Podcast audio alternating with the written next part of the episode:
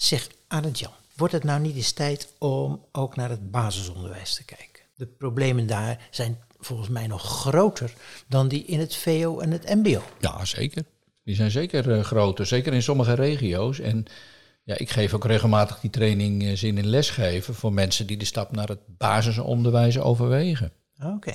Ja, dat is boeiend. Want ik spreek vooral mensen die de overstap naar VO of MBO willen maken. Ik ben heel benieuwd wat de verschillen zijn in de overwegingen Mhm. en de ervaringen van Ja. die mensen. Ja. Ken jij mensen die de overstap gemaakt hebben? Ja, natuurlijk, want die kom je in die trainingen tegen. Zeker. En, en, en ik ben al zo vrij geweest om er twee uit te nodigen. Ah, Uit een training van anderhalf jaar geleden in Den Haag. oh, anderhalf jaar geleden. Ja, dus ja, die, die werken. eh. Ja, die zijn al begonnen. Die Ah, zijn al begonnen met de opleiding en op de scholen. En die moeten we maar eens flink aan de tand gaan voelen. Maar, maar Peter, vertel eerst eens even waarom jij nu niet met die mensen in contact komt die naar, het, die naar het primair onderwijs willen. Hoe komt dat? Je weet dat ik projectleider ben voor leraar van buiten. En mijn opdrachtgevers zijn de schoolbesturen van VO en MBO, eigenlijk het grootste deel van Zuid-Holland. Dus ik kom wel eens een keertje mensen tegen die tegen mij zeggen: Ja, moet ik nou wiskunde geven in het voortgezet onderwijs of ben ik meer toch voor rekenen? Ja. Ben ik nou voor het jonge kind of ben ik voor de puber? Als ze dan twijfelen, dan zeg ik: Ga in beide scholen eens kijken. Kom jij nou ook wel eens van die twijfelaars tegen? Oh, zeker. Eh, Heel zeker. Ik, ik kom allerlei mensen tegen. Ook mensen die zich afvragen of ze überhaupt die overstap moeten maken. Oh, ja. Dat is dan de eerste vraag. Los van, ga ik nu naar het primair onderwijs of naar het voortgezet onderwijs naar, of naar het mbo of wat dan ook. Dat is eigenlijk vraag twee dan. Ja. En de mensen die jij gevraagd hebt, die hebben dus gezegd, ik ga ervoor. Ik ga ervoor, ik ga voor het primair onderwijs. Mooi zo. Ja. Ik ben heel benieuwd naar hun verhalen. Ik ook. We gaan beginnen. Welkom bij de podcast Zin in Lesgeven. De podcast die bedoeld is voor mensen die de overstap naar het onderwijs, de overstap naar het leraarschap overwegen. Mensen die op zoek zijn naar informatie en ervaringsverhalen. En willen weten of ze dit wel of niet moeten gaan doen. Ze willen weten of ze er zelf gelukkig van gaan worden en wat erbij komt kijken als je daadwerkelijk de overstap gaat maken. Een podcast van Peter van der Zwaal en Arend-Jan Zwarteveen. Fijn, Arend Jan, dat je weer twee mensen eh, gestrikt hebt voor een eh, gesprek. Graag gedaan. Ja. Ja, was leuk. Eh, we hebben eh, Gijs bij ons zitten. Gijs Mhm. de Bruin. Gijs is eh, 35 jaar en werkt sinds vijf maanden als zijinstromer op basisschool De Parkiet in Den Haag. Mhm. Gijs geeft drie dagen per week les aan groep 7 en volgt daarnaast het tweejarige zijinstroomtraject voor de PABO aan de Hogeschool Leiden. Na lang wikken en wegen gaf de training zin in lesgeven en het laatste zetje om de zekerheid van zijn commerciële functie te verruilen voor een sprong in het diepe. Daarnaast is Gijs vader van drie kinderen, tussen de 0 en de 5 jaar. Dus laat dat je niet weerhouden om nog te twijfelen. Mm, daar ben ik wel benieuwd naar. Maar we doen eerst onze tweede gast en dat is eh, Hugo Vijver. Hugo is 42 jaar, getrouwd, heeft drie basisschoolgaande kinderen en zit op de helft van de tweejarige verkorte deeltijd PABO aan in Holland. Hij staat inmiddels met een geschiktheidsverklaring twee dagen per week voor de klas en loopt nog een dag per week stage. Hugo werkte bij het ministerie van Defensie. Interessant. Ja. En liep voor zijn carrière-switch bij zo'n 15 basisscholen een dagje mee, wat een erg nuttige ervaring was. Ook de trainingen zin in lesgeven hielp hem bij de overstap, vooral de gesprekken met mensen uit het veld en vooral ook met mensen in een vergelijkbare positie die ook een stap naar het onderwijs overwogen. Hoewel het behoorlijk aanpoten is, heeft Hugo nog geen dag spijt van zijn overgang naar het basisonderwijs. Allebei basisonderwijs. Dat is interessant. Ja, zeker. En, en, en misschien allereerst, Gijs, even bij jou beginnend. Dus laat dat je vooral niet weerhouden als je nog twijfelt. Die, die kinderen, dat bedoel je, hè? Ja, dat bedoel ik zeker. Ja, ja, ja. Ja, want? Ehm, ik, ja ik wil dat heel graag eh, delen, want ik denk dat voor heel veel mensen die twijfelen eh, er heel veel redenen te bedenken zijn om de stap niet te maken. Mhm. En dat Ja. kinderen of jonge kinderen er daar één van is. Ehm, maar als je het gevoel hebt dat dit bij je past, dat je hier blij van gaat worden, ja, dan moet je het denk ik gewoon doen. Want er zijn nog heel veel redenen te bedenken om het niet te doen. En dat geldt ook nog de, voor mensen met jonge kinderen. Ja. De komende tien jaar, want straks gaan ze sporten, gaan ze van alles doen wat ook tijd kost. Redenen Dus genoeg om het niet te doen. redenen genoeg om het niet te doen. Maar als je het gevoel hebt dat het iets voor je is, moet je het eigenlijk gewoon doen. Springen. Ja, springen. Ja, ja. Geldt dat voor jou ook, Hugo? Met jou, hoe oud zijn jouw kinderen? Eh, die zijn net vijf, net negen en net elf. Mhm. Dus gewoon vijf, negen en elf. Ja, ja, ja. Jong nog. Ja. Jong nog, ja. Maar geldt dat Ja. ook voor jou? Is het herkenbaar? Ik kan me helemaal bij Gijs aansluiten. Kijk, het is ontegenzeggelijk makkelijker om het niet te doen als je kinderen Mhm. hebt. Ja. Eh, maar het is zo leuk dat het eigenlijk veel beter is om het wel te doen. Ja. Maar ja, het is zoals ik in mijn eh, introductiestukje had. Het is, eh, het is aanpoten, maar het is mogelijk. Het kan. En als ik het kan, kunnen anderen het ook. Mhm. Maar goed, vooral als je kinderen hebt, als je een jong gezin hebt, dan weet je er alles van. Dan is alles wat naast je gezin is, is, eh, is een extra belasting. Dus het is passen, meten, organiseren, plannen, fouten maken. Ja, mij geeft het dusdanig veel voldoening dat het... Ja. eh, Wat laten we het maar even heel concreet maken. Jouw kinderen zitten nu, wij zitten op het, op het Mondriaan in Den Haag, die zitten nu beneden in de hal, want die mochten niet naar binnen door corona. tja, Zitten ze een filmpje te kijken. Twee van jouw kinderen. Ja, het is wat het is. Jonge vaders. Ja. Ja, Ja. ja. en heel herkenbaar, want eh, op de basisschool moet je ook... eh, ik had er vandaag een uh, wiens Snapchat uh, uitviel en die kan dan niet meedoen met de, met de les. Moet je ook even te, op datzelfde moment even iets regelen. Dus op zich wel een, een herkenbare situatie. Ja, de, de opleiding vond ik een interessante. Want je zegt van ja, het kost toch behoorlijk wat tijd. En ik denk ja. dat een heleboel mensen die de zij-instroom overwegen denken, maar dat doe je toch gewoon? Dat doe je gewoon, ja. Kijk, als dat je instelling is om eraan te beginnen, dan, uh, dan is dat alleen maar positief. Want ik vind dat doe je gewoon, dat is een hele positieve instelling. Mm -hmm. Een hele optimistische. Um, dus je moet het ook uiteindelijk gewoon doen. Ik vind ook, ja, als je twijfelt, dan is er kennelijk al een zaadje in je hoofd. Dus dan moet je er zeker mee doorgaan. Maar je doet het gewoon, ben ik het in die zin niet, niet mee eens, dat het dat veronderstelt ook enig gemak. Van, oh, dat, dat, dat doe ik wel even. Nou, dat, dat is in mijn ervaring niet. Ja, ik doe nu de verkorte deeltijd PABO. Is inmiddels mijn... Ik heb twee uh, studies op WO gedaan op, uh, aan de universiteit. Dus mijn eerste HBO-studie. Dus ik, ik kan inmiddels kan ik goed studeren, mm -hmm. kan ik van mezelf zeggen. Maar dan nog kost het je, uh, het is veel de PABO, het zijn veel opdrachten. Moeilijk vind ik het persoonlijk niet, wel veel, maar het kost verschrikkelijk veel tijd. Dus dat is het vooral. Je, je hebt er een dag per week voor? Ja. Lukt, lukt dat in die dag? Nou, een dag per week heb ik uh, college ja. en één dag per week stage. Dus dat zijn al twee dagen per week. En ja, de rest van de tijd heb je toch nodig om... Uh, de meeste mensen zullen moeten voorzien in hun onderhoud met een baan. En, uh, en je moet, hebt tijd nodig om, uh, om, om gewoon te studeren. Ja. tentamens te leren, werkstukken te maken, portfolio's, al de, de hele rattenplan. Dus het, het kost veel tijd. Dus ja, aanpoten. Lukt het. Dus aanpoten, ja, absoluut. absoluut. Ja, ja, en jij hebt een andere route gekozen, mm -hmm. nietwaar? Ja, dat klopt. Ik doe het Zijnstroomtraject aan de Hogeschool Leiden. En ik heb drie hogescholen kunnen vergelijken. Ik heb uiteindelijk voor Leiden gekozen. Bij Leiden heb je als student heel veel vrijheid, um, wat fijn is. Maar als je als discipline je uitdaging is, en dat is bij mij, dan is dat ook wel eens lastig. Maar zeker. Ja, ja, en zeker inderdaad in de combinatie met, met, met een gezin, met jonge kinderen. Um, dan, dan is het nog wel eens makkelijk om even niet iets aan je studie te doen, terwijl je dat eigenlijk wel zou moeten doen. Dus die vrijheid, ja, die, is, die is heel fijn. Uh, want dat biedt ook de mogelijkheid om, al die, om die combinatie uh, natuurlijk te maken. Voor mij is het voordeel dat dagen dat ik voor de klas sta, dat ik daar ook al voor betaald krijg uh, als zijnstromer.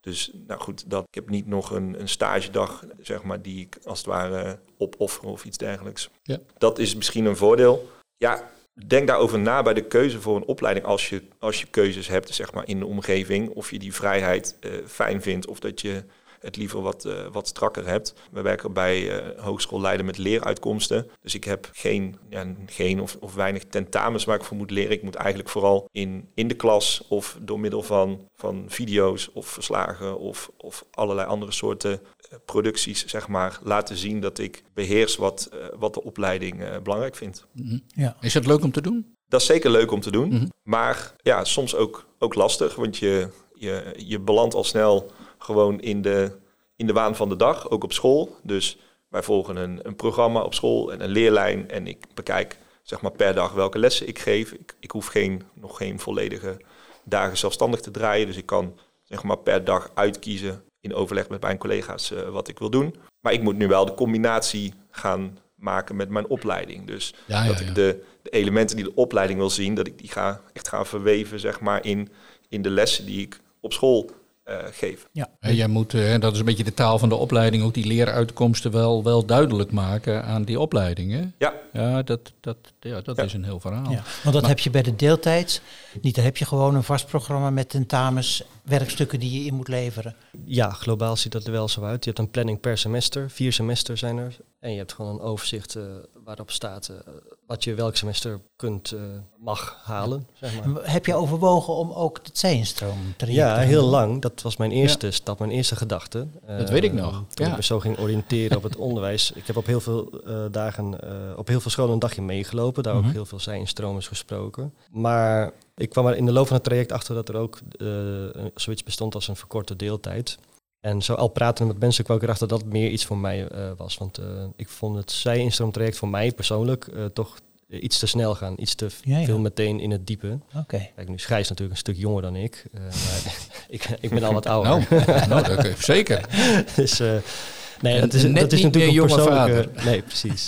dat is een hele persoonlijke overweging. Maar ehm, ik, ik, heb, ik heb dus gekozen voor, het, eh, voor de verkorte deeltijd. Het nadeel daarvan, eh Gijs stipt het al even aan... is dat je in tegenstelling tot de zijinstroom niet gelijk betaald Ja, voor de klas ja. staat. Zeker. Het v- Het voordeel is dat je veel geleidelijker wordt eh, gebracht, zeg maar, in, in en voor de klas. Het gaat veel meer eh, ja, in stagetrajecten waarin je dus onder begeleiding voor de klas staat. En eh, van, van één les per dag eh, opbouwt naar hele eh, dagen eh, voor de Mhm. klas dan wat ik, waar ik nu ben, na één jaar. Dus Ja. het is iets geleidelijker en dat Ja. vind ik wel fijn. En aan de voorkant was het jouw idee dat dat beter bij jou zou passen. Ja, Klopt het ook? Klopt Ja. het nu ook? ja, ja ik ben al blij met een keuze. Ja, want ik, vind, ik vind het best wel Tevreden over je keus. Ja, ja want eh, het is, het, ik vind het, eh, het is nog wel wat, vind ik, voor de klas staan. Eh, dus voor mij had het eh, niet met minder begeleiding gehoeven. Nee, precies. Nee. En misschien even voor de goede orde, en daarmee bedoel ik ook voor luisteraars hè, die nog wat, wat verder aan de voorkant zitten. Uiteindelijk worden jullie allebei verschillende routes, hè, deeltijd, verkorte deeltijd en zijinstroom, word je voor hetzelfde opgeleid. Ja. Een Ja. PABO-diploma, dat is wat je krijgt. Ja, Gijs niet, maar ik wel. Mhm. Maar Gijs is wel gewoon de volledige bevoegdheid die ik ook heb. Ook Ja. heb. Het enige verschil is het eh, papiertje. Ja, maar het is evenveel waard. Ja. Het is evenveel waard. Ja. Ik, ik wil nog wel even inhaken op wat, eh, wat Hugo net zei. Want ik denk dat het wel goed is om ook te melden dat je ook als zijnstromer de mogelijkheid hebt om een wat geleidelijke traject te volgen. Ik merk heel erg dat verschil eh, in, in mijn groep met studenten waar ik in, eh, in september mee begonnen ben. Dat zijn er een stuk of twintig. Sommigen zijn echt vanaf dag één volledig zelfstandig voor de klas. Soms ja, noodgedwongen of soms gewoon zo afgesproken. Maar ik zelf heb een wat geleide, ook een wat geleidelijke traject. Mhm. ik, heb, eh, al, ik sta tot nu toe altijd met een collega in de klas. Ik geef twee of Oh. drie lessen per dag. Er is altijd iemand bij die ook mijn lessen ziet, mijn lessen mooi. eh, kan beoordelen. Ja. en ik heb met mijn school afgesproken, we kijken gewoon wanneer je eraan toe bent om meer zelfstandig te gaan doen. Of om hele eh, halve dagen of hele dagen zelfstandig te gaan doen. Mhm. Maar dat is niet op iedere school het geval. En daarom is het denk ik heel belangrijk, als je twijfelt, oriënteer je goed. Ga zelf met scholen in gesprek.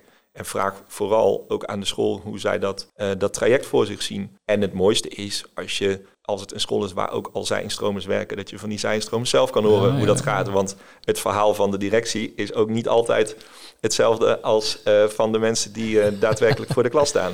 Ah. Ja. Nou ja, wat je, wel- wat je wel zegt, hè, dat is, is neem de regie ook vooral wel zelf in handen. Als het gaat om opleidingen en de keuze van de opleiding, vergelijk het ook goed. Maar ook de scholen Ja. waar je eventueel wil werken. Ja. Neem de regie in handen, Hugo. Kijk, de, Ja, sorry. so- sorry, Ja, de- sorry, nee, ga je de- gang, ga je gang. Nee, de, de, de school waar jij jezelf eh, ziet werken is natuurlijk niet altijd per se de school waar een bestuur jou het liefst zou willen plaatsen. Die Nee. hebben weer andere belangen en, en motieven mogelijk. Ehm, terwijl als jij een goede opleidingsplek zoekt, ja, inderdaad, neem, neem zelf die regie. Ja.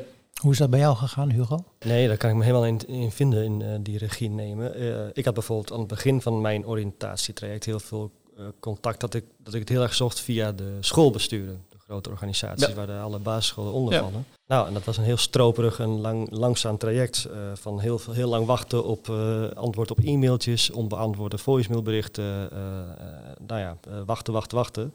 En weinig, eh, weinig voortgang. Maar ik dacht, ik, ik, het moet via de schoolbestuurder, want het staat op de website. Ja, totdat ik eh, gewoon zelf maar ging regelen om, eh, om eens een dagje op een school mee te lopen. En toen dacht ik, nou, dan bel ik nog een school, ga ik het nog een keer proberen. En dan bel je gewoon naar de school. En toen belde ik gewoon naar de school. Oké. En tot mijn ja, toch wel lichte verbazing werd ik overal met open armen ontvangen om een dagje mee te lopen. Dus hele scholen die een heel programma voor me hadden opgezet voor een uurtje deze klas, uurtje in die klas. Dus ja, en Op dat- basis van jouw stem aan de telefoon. ik denk het, ja. ja, ja of zelfs aan een e-mail.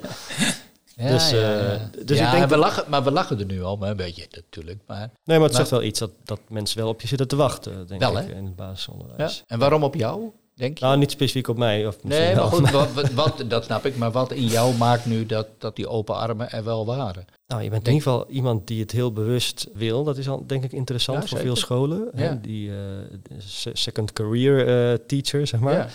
Ehm, dat zijn, ja, qua motivatie zit dat meestal wel heel erg eh, goed. Je neemt ervaring mee van buitenscholen. Mhm. En zoals mijn directeur zei, ik heb totaal niks tegen studenten die net van de PABO eh, komen en op hun 22e leerkracht worden bij mij op school. Maar ik wil niet dat mijn school alleen maar bestaat uit mensen van 22 die net van de PABO komen. Ik wil ook mensen die iets meenemen van de, van de buitenwereld, compleet andere ervaringen Mhm. meenemen naar de school. Ja. Dus veel scholen vinden dat interessant, en vinden het leuk om eh, hun school te laten zien. Leerkrachten vinden het alleen maar leuk om eh, iemand in de klas te hebben die het even kan bekijken allemaal. Dus ik sluit me uit- aan bij Gijs, regel dat zelf Ja. eh, gewoon. Ja. En, eh, het heeft mij enorm geholpen om een indruk te krijgen. Het is ook een nederige les in eh, naar je gevoel luisteren. Want ik ben op heel veel scholen geweest, ook waar ik dacht, nou, ik zie mezelf hier niet rondlopen. En dat je dat niet meteen kunt plaatsen met argumenten en met ratio, wat veel mensen gewend zijn om te doen. Ja. Uh, maar dat gewoon niet goed voelde. Dus dat is, dat is heel belangrijk. Want ik denk, je moet je in een school en in een klas moet je je goed voelen om goed te kunnen functioneren. Ik vind dit wel een heel interessant punt. Je ook noemt een aantal keren oriëntatie. Zin lesgeven zit daarin, schoolbezoeken. Zou je over je eigen oriëntatiefase wat kunnen vertellen? Hoe heb je het aangepakt? Ja. Misschien eh, bij jou eh, beginnen? Ja, bij mij heeft hij in totaal denk ik een jaar of vier geduurd. Oké. Oh, Dus, eh, wel, oké. Tussen het moment Ah. dat, dat voor het eerst iemand tegen mij zei... het onderwijs, zou dat niet iets voor jou zijn? Oh, Eh, en heeft daar is- iemand wel eens tegen je gezegd? Nou, en uit- uiteindelijk, uiteindelijk steeds vaker. En dat is eigenlijk wat bij mij ooit het zaadje heeft geplant. Toen heb ik een keer al, ook al een keer een dag meegelopen. Maar Toen kreeg ik op mijn, bij mijn vorige werkgever een andere functie. Dus weer even een tijdje wat, wat nieuwe energie. Maar toen begon het langzaamaan toch weer te spelen. Maar inderdaad, ja, oriëntatie, voorlichtingsbijeenkomsten van opleidingen, maar ook van, vanuit klassenwerk. Ja. eh, maar echt specifiek gericht op Een Haags project, hè? een Haags project, specifiek ja. gericht op mensen die, die overwegen om de overstap te maken. Training zin in lesgeven van drie dagen gevolgd. Kan ik iedereen enorm aanraden die, dat, eh, die, die twijfelt. Maar ook inderdaad, wat Hugo zegt, meelopen op, op verschillende scholen. Zelf, zelf bellen, zelf afspraken maken. Over het algemeen word je inderdaad met open armen ontvangen. En gaat maar, gaat maar voelen eh, wat het is. Maar ook inderdaad hoe, hoe het gevoel is op zo'n school. En uiteindelijk heeft dat er bij mij toe geleid dat een school waar ik gewoon naartoe had eh, gebeld van nou kunnen we een keer een kopje koffie drinken en even kennis maken. Ja, daar hadden we een hele goede klik. En daar werk ik nu. Dat is de pakiet. Ja, dat is dat de is de pakiet. pakiet. En de pakiet heeft uiteindelijk met het schoolbestuur geregeld dat ik daar een plek kon krijgen als, uh, als zijnstromer. En zo is het. Uh, Geweldig ja, verhaal. Zo is het gegaan. Ja, Ja. mooi. Onderlangs, eigen Mooi, initiatief. Ja. En goed over nagedacht, alles afgewogen. Ja. Ja. En Hugo, eh, eh, wat was voor jou een, een punt waarvan je zei van dat heeft mij gesterkt dat, dat, het moet, dat, dat ik voor het onderwijs was? Ik weet niet of ik één, één specifiek ding had waar, waar, waardoor ik dacht van nu, uh, nu weet ik het zeker. Het was echt uh, cumulatief. Uh, allemaal ervaringen op, op elkaar gestapeld ja. was ik er steeds meer van Mhm. overtuigd. Maar ik heb mijn eerste directe aanleiding, die had ik wel. Dat was de, de eerste, wanneer dat was, de eerste lockdown, dat de scholen thuis zaten. En dat ik Oh ja. thuis aan, aan, mijn eigen kinderen Ja, les dat- moest geven. Ja. Dat, dat was bij mij, de, in het, ik zat toen toevallig in een fase dat ik, ik had een hele leuke baan, maar ik twijfelde door allerlei redenen van is dit iets wat ik de rest van mijn leven ga doen. Uh, je bent zo'n 40 jaar, dus hangt die vraag wel eens op. Mhm. Ik ging thuis lesgeven aan mijn kinderen en ik dacht, nou, verhip, het is wel, uh, het is wel heel erg leuk. Uh, ook heel moeilijk, want ik had er toen, wat, wat waren ze toen? Groep, groep 7, groep 4 en nou ja, groep 0 nog. Dus heel, heel erg uiteenlopend. Uh, zie die maar eens een dagje les te geven. Ik, ja, ik vond dat al uitdagend. Maar wel, pap, wel papa aan het klungelen. Ja, een beetje wel. Een beetje aanklooien is dat natuurlijk. Maar ik denk als je in zo'n situatie zit en het onderwijs is totaal niks voor je, dan, dan vind je zoiets ook niet leuk om te doen. Nee. Terwijl kan, je, het... kan je ook benoemen wat je dan daar zo leuk in vond? Nou, dat je merkt dat je met, een, met iets van jezelf, kennis, ervaring, uh, anderen kunt helpen om, om hun eigen kennis en ervaringen te, te doen groeien. Ja, precies. Je, je helpt anderen. Dit is niet dat je, je kunt kinderen niet ontwikkelen, die ontwikkelen zichzelf, maar je kunt ze daarin wel helpen. Helpen. En dat vind ik super. Uh, vanaf, ja. vanaf groep 1, 2 tot en met groep 8 vind ik dat heel erg leuk en waardevol om te, om te, om te doen. Ja. Uh, dus en, en nog voor de uh, vraag van Peter, ik had dus niet één dingetje wat mij over de streep heeft getrokken, maar het telde wel allemaal bij elkaar mm -hmm. op. De cursus in een lesgeven inderdaad heel erg nuttig, omdat je ook, je zei in de intro, daar zit je toch met een groep gelijkgestemden, dus je kunt heel erg met elkaar praten van waarom, waarom wil jij het dan en wat doe je nu en hoe kom je erbij? Want je denkt eerst als je het zelf in je hoofd hebt dat je de enige bent ja, ja. die zoiets overweegt. Lotgenoten. Lotgenoten is altijd goed. Zeker. Uh, nou, de dagjes meelopen op school inderdaad. Dat je in zo'n klas zit en dat je denkt van, goh, dit voelt wel goed. Dus, dus allemaal ervaringen bij, bij elkaar. Totdat je op een, op, moment, op een gegeven moment denkt, oké, en nu moet ik het maar doen. Want je kunt je ook helemaal uh, blijven oriënteren uh, tot je een ons weegt. Maar ja, ik denk wel, op een gegeven moment moet je, moet je een besluit nemen. Ik hoorde net ook iemand daar nog wat over zeggen. Dan moet je het gewoon doen. Ja, dan moet je het, ja, op een gegeven moment moet je het gewoon doen. En nogmaals, als je twijfelt, denk ik dat is al de eerste goede stap. Want ik denk dat het gros van de mensen er niet aan moet denken om in het onderwijs te, te, te werken. Die, en die moeten dat dus ook vooral niet doen. Die moeten dus dat ook vooral niet doen. Nee, dus nee, ik denk, als je twijfelt, dan is er dus iets. Ja. Ik, ik zou nog wel even één punt uh, eruit willen lichten, wat, wat jij al eerder hebt uh, heb genoemd. En dat gaat ook over die oriëntatie, maar vooral ook uh, ergens waar het dan begint. Een zaadje noemde jij dat, Gijs. Je had het over het zaadje wat geplant was, dat anderen dat tegen je willen zeggen. En jij had het, Hugo, over het feit dat je, je dan, dat je dan belt of mailt naar een school. En dan pakken ze ook je motieven er wel uit, hè? In, in positieve zin in dit geval. Dus wat ik wel zou willen weten, begin even bij jou, uh, Gijs. Wat, wat is nou ten diepste wat jou drijft om dat onderwijs nu in te gaan?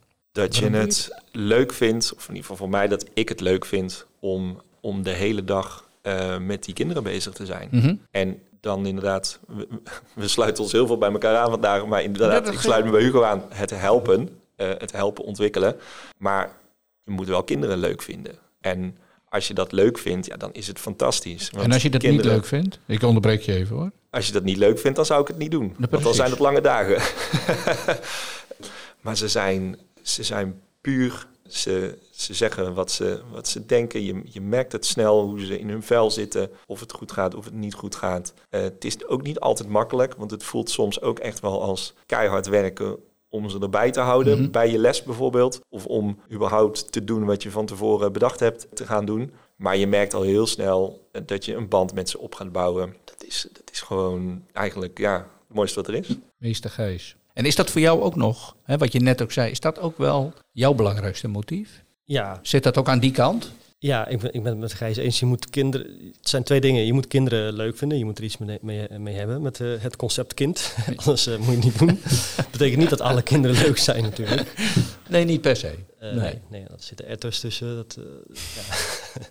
maar nee, je moet het, je moet, ik vind het heel leuk inderdaad om uh, kinderen bezig te zijn op een hele zinnige manier. Want ik, ik zocht, en dat deed ik voordat ik in het onderwijs zat, zocht ik ook al naar werk waar iets van algemeen belang in zit, uh, iets voor het algemene goed en zo. En nou, ik had dan een beleidsbaan bij Defensie en ik vond dat ik heel erg nuttig en, en, en maatschappelijk relevant werk deed. Nou, tot ik daaraan begon te twijfelen, want ik werkte wel heel erg in een, in een bubbel. Mm -hmm. Maar goed, nu ik hier werk, denk ik, nou, als je, als je zingeving wil, elke dag uh, heel erg concreet, uh, op elk moment van de dag, dan, dan uh, moet je toch eens het onderwijs overwegen. Ja, Want, ja, ja. Het, ja. het, is gewoon heel erg leuk om te zien dat, dat kinderen leren. Op, op cognitief vlak, op sociaal-emotioneel gebied. Dat, ja, dat, dat, dat vind ik heel erg leuk. Ja. En is dat, nou, is dat bij jullie nou nog verschillend? De leeftijdscategorie waar je het meeste voor voelt? Want dat is bij jou Moeilijk. Plus minus, of weet je dat nog niet? Nee, weet ik niet zo goed. Nee, ik, heb een, ik heb een soort stage gelopen bij groep 4. Vond ik heel erg leuk. Terwijl ik altijd dacht dat ik het oudere kind in, in basisschooltermen, zeg maar zo groep 6, 7, 8, wat leuker zou vinden. Nu sta ik voor groep 7, maar dat, dat kwam toevallig zo uit. Is Vind ook ik- goed. Vind ik ook heel leuk.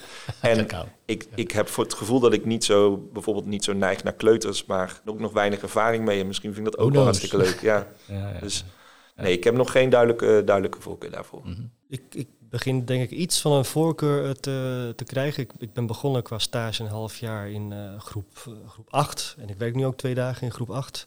En dat vond ik verschrikkelijk leuk, want je kunt inhoudelijk kun je fantastische lessen geven. Ik heb een kort voorbeeld, een, een vrij, op het oog vrij saaie les over eh, de grondstoffen in Australië. Op een grote eh, van, van de NOS op 3 app eh, een hele grote smartphone op het digibord. eh, dan kon je die helemaal uit elkaar halen en laten zien waar er goud en kobalt en zilver in die telefoon zit. Nou, ik had ze allemaal en ze vonden het fantastisch. is Ze wilden hun eigen smartphone uit elkaar halen om het goud eruit te halen. En, dus dat, en dat kun je doen met groep 8. Dat is superleuk. Maar persoonlijk vind ik groep 8 ook super intensief. Want je hebt eh 30 pubers in je klas die, eh, eh, die nergens zin in hebben bij- tijd en wijlen.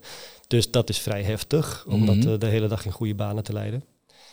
En ik heb nu ervaring, eh, eh, ik ga nu mijn tweede half jaar in, mijn tweede semester, dat ik bij dezelfde eh, groep 1-2 stage loop. Oh. En, eh, dus dat is het andere, eh, andere uiterste.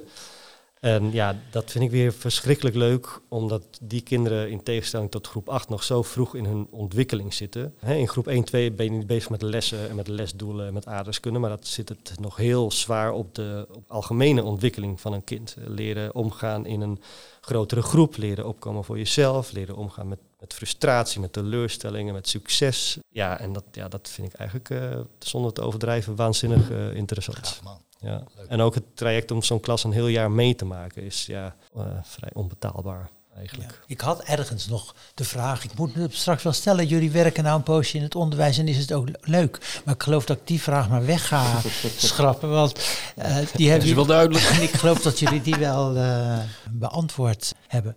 Als je nou een tip hebt voor iemand die al een poosje erover nadenkt en toch nog twijfelt. En ik weet wat Gijs gaat zeggen. Je moet niet twijfelen. Je moet gewoon gaan kiezen. Maar ik ga toch nog eventjes. Wat, wat, zou, wat, wat is het advies? Wat, moet je iets doen? Moet je gewoon niks doen en blind gedachten volgen? Wat zou tip zijn? Ja, mijn belangrijkste tip is toch luisteren naar je gevoel. Want je maakt deze keuze op gevoel. Want je lijstje met, met rationele punten om het niet te doen zal, zal langer zijn. Maar als je gevoel zegt, dit is iets voor mij, doe het dan inderdaad. Als je het dan gaat doen, denk dan goed na over welke opleiding, welke opleidingsroute, eh, verkorte deeltijd zoals u goed doet, zijnstroom, welke school. Mijn traject was ook nog vervolgens, vond ik, nadat ik de knoop had doorgegaan, toch nog best wel lang. Eerst een geschikte school vinden, toen had ik die gevonden. Toen moest de school het met het bestuur regelen. Ging het toch in een periode met kerst en oud en nieuw. Ging het toch weer twee, tweeënhalve maand overheen. Mhm. Je zit al die tijd maar te wachten. Want ja, je wil bij die school. Maar je moet ook nog groen licht krijgen. Anders moet je weer naar een andere school. Vervolgens bij de PABO het geschiktheidsonderzoek. Gaat ook tijd overheen voordat je daar doorheen bent. En daarvoor geldt dan ook weer... Zorg dan ook dat je echt wel even een soort stage loopt. Want zo'n geschiktheidsonderzoek, de laatste stap daarin is een eh, praktijkbeoordeling. Dan moet je al anderhalf uur lesgeven aaneengesloten, zonder begeleiding. En, en dat is wat uiteindelijk bepaalt of je, of je dat traject in mag. Ja, dan moet je er ook echt wel wel staan. En dat was mij niet gelukt als ik dat zomaar had moeten doen. Dus daar ook- moet je ook van tevoren een soort meeloopperiode dan voor, eh, Dus voor rekenen een- voor dus jezelf. Het is aan de ene kant volg je gevoel. Maar ik hoor ook heel veel rationele dingen. Doe dit, doe dat. Bereid je goed voor. Voor alle gesprekken. Weet welke consequenties een bepaalde keuze heeft. Het is dus en hart en hoofd. Ja, maar ik heb dus eerst mijn hart gevolgd. Ja. En toen heb ik gezegd, ik ga dit doen. En dan komen al die, al die vervolgstappen. Dan moet je het ook nog regelen. Ja, dan moet je het allemaal gaan regelen Ja, precies. Ja, ja, ja. En de tips, en we zitten in de tipfase. We Mhm. zitten een beetje aan de afronding Zeker. van onze, Ja. onze podcast. Kan nog, hoor. Ik kijk ook eventjes eh, naar Hugo. Voor de tips voor degene die in de derde lockdown hun kinderen lesgeven. Wat heb je voor en tips? die nog twijfelen, ja. ehm, ik, ik weet niet zo goed of ik nog iets kan toevoegen aan wat Gijs zei. Nou ja, goed, ik doe het maar weer. Ik, ik sluit me erbij aan dat je je gevoel moet volgen. Want die gaat dit niet oplossen als je twijfelt met, met, eh, met argumenten, met, met feiten. Eh, Je kunt kijken naar salaris, je kunt kijken naar, naar dat je weer bij nul begint en weer met een opleiding moet beginnen en zo. Ja, dat is allemaal waar, maar dat gaat uite- uiteindelijk niet opwegen tegen het feit dat als je daar staat en je vindt het leuk, de, de voldoening en het plezier eh, dat het je geeft. En, en dat moet je al een beetje, vind ik, aanvoelen komen. Dus inderdaad, loop mee bij scholen, eh, loop eens wat langer mee, eh, v- vraag of je, of je een proefles mag geven.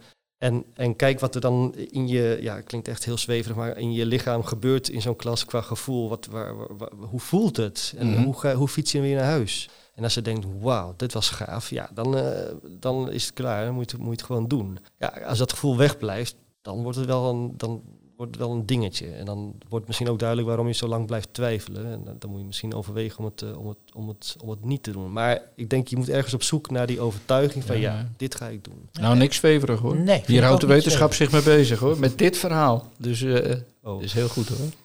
En Misschien volg, eh, slotvraag, volg de training, zin in lesgeven. Oh, ja. Nou, Ja, het is niet om- omdat wij nu door Arend, Jan en Peter zijn uitgenodigd, maar niet betaald. het was echt waar voor mij het laatste setje wat ik nodig had. Drie dagen met dezelfde mensen, veel, heel veel oefeningen, heel veel gesprekken, eh, maar ook heel veel positieve feedback die voor mij uiteindelijk eh, ja, het echt wat laatste zetje hebben gegeven om het te doen. nou, dankjewel. Mooi. En misschien tot slot nog één, één korte vraag. En dan kunnen we het daar wel mee afsluiten als dat mag. Ik kijk ook even naar jou, eh, Peter. Hè? Want als jullie het over gewoon voor de klas hebben, gewoon, niks gewoon, dat je dat doet, dan gaan de oogjes wel eh, van jullie gaan wel eh, blinken. Hè? Dat zie je gewoon. Hè? Dus misschien van allebei even kort één mooi iets, gewoon één anekdote, iets moois om af te sluiten. Heb je jij paraat? beginnen? Daar moet ik heel even, moet ik even over nadenken. Ja, dat mag. Uh, Misschien denk jij na, dan vertel ik gewoon het eerst wat ja, er vertel eens. opkomt. Ja, eerst. Ik, eh, ik ben bijvoorbeeld deze week in mijn groep 1-2. Stond ik overigens, eh, in tegenstelling tot normaal, stond ik daar deze week alleen voor de klas. eh, want er had een andere juf een ski-ongeluk gekregen, dus daar moest mijn begeleider staan. Dus dan krijg je een belletje. Nou, Is het geen corona, dan is het Dan is het als anders. ski, ja. ja, wel vervelend. alleen maar hartstikke leuk, want als er iets leuk is, is om zelf zelfstandig te zijn een hele dag voor je eigen klas. Eh, want Zeker. Daar, eh, daar doe je het uiteindelijk voor. En wij ja, we waren net weer begonnen met, eh, met school na de kerstvakantie. Dat betekent in de kleuterklasse een nieuw thema. Want kleuters leren alles vanuit de betekenis, vanuit de context, vanuit een thema. En ons thema was, is nu ziek zijn. Het is winter, Oké. dus iedereen ziek, corona, dus Ja, heel betekenisvol. Dus wat ik, heb, wat ik heb gedaan was superleuk. Eh was een, een doktershoek ingericht in de klas met een eh, dokterspraktijk, met eh, een behandeltafeltje, een gesprek voor de diagnose, een tafeltje met een stoeltje. Een agenda met een telefoon waar ze, kunnen, ze kunnen bellen om een afspraak te maken. En daarnaast een apotheek met allemaal pillen en dingen. En, en waar ze het recept kunnen inleveren en waar ze pilletjes eh, krijgen. Nou, en dat ben ik begonnen door verkleed als dokter in de klas eh, te vertellen hoe zoiets gaat met, met een kind wat er ervaring mee had. En dan ga je dat hele spelletje ga je voordoen. Van hoe gaat zoiets, een doktersbezoek. En ja, dat is waanzinnig. Want ze beginnen met, nee, jij bent niet de dokter, jij bent meester Hugo. En na een halve minuut zitten ze helemaal in het verhaal en ben je wel dokter Hugo. en, en ja, en dat is eh, verschrikkelijk leuk. Vooral later in de dag, als je terugziet dat die kleuters dus eh, zelf in groepjes van vier, vijf dokter gaan spelen. En dat er drie dus eh, nog een stoel erbij sleuren en eh, de wachtkamer inrichten waar ze allemaal een boekje gaan zitten lezen. En een ander is een dokter, de ander is een telefonist. En, ja, je ziet ze, en, dat is, en mensen verwarren dat met spelen. Ja, het is spelen, maar daar leren ze zo verschrikkelijk veel van eh, in zo'n dag met, vanuit zo'n thema, vanuit zo'n activiteit. Dat is, eh, want ze zijn pillen aan het wegen, ze zijn met rekenen, met taal bezig. Eh, dus dat is ja, waanzinnig leuk. Dankjewel. Mooi verhaal. Ja. Heb jij er nog één? Je hebt, je hebt even bedenktijd gehad. Ik heb even bedenktijd Tot gehad. slot. Ehm, ja, het is mooi dat je, dat je als leraar kinderen verder kan helpen. En dat je met, eh, goed, ik sta dus vaak dubbel. Ik krijg vaak ook de gelegenheid om even met een klein groepje ergens anders te gaan zitten. Om wat, wat stof extra door te nemen. En dat je met vier kinderen zit die, waar alle vraagtekens uit de ogen schieten als het gaat over breuken vereenvoudigen. Zoiets. En dat ze na een kwartier, twintig minuten teruggaan naar de klas en het gewoon allemaal begrijpen. En, en zien dat, je, nou, dat, ze, dat, ze, dat ze groeien, dat ze er blij van worden, dat ze succeservaring hebben. Ja, dat geeft, eh, dat geeft gewoon heel veel voldoening. Hey. Geweldig. Hartelijk dank. Dank jullie wel, mannen. Dankjewel, jonge Graag gedaan. vaders. Hugo en eh Gijs. Ja, graag gedaan. Dank, dank, dank. Daar komt hij. Dit was de podcast Zin in Lesgeven van Peter van der Zwaal en Arend Jan Zwarteveen. Dank voor het luisteren en tot de volgende keer.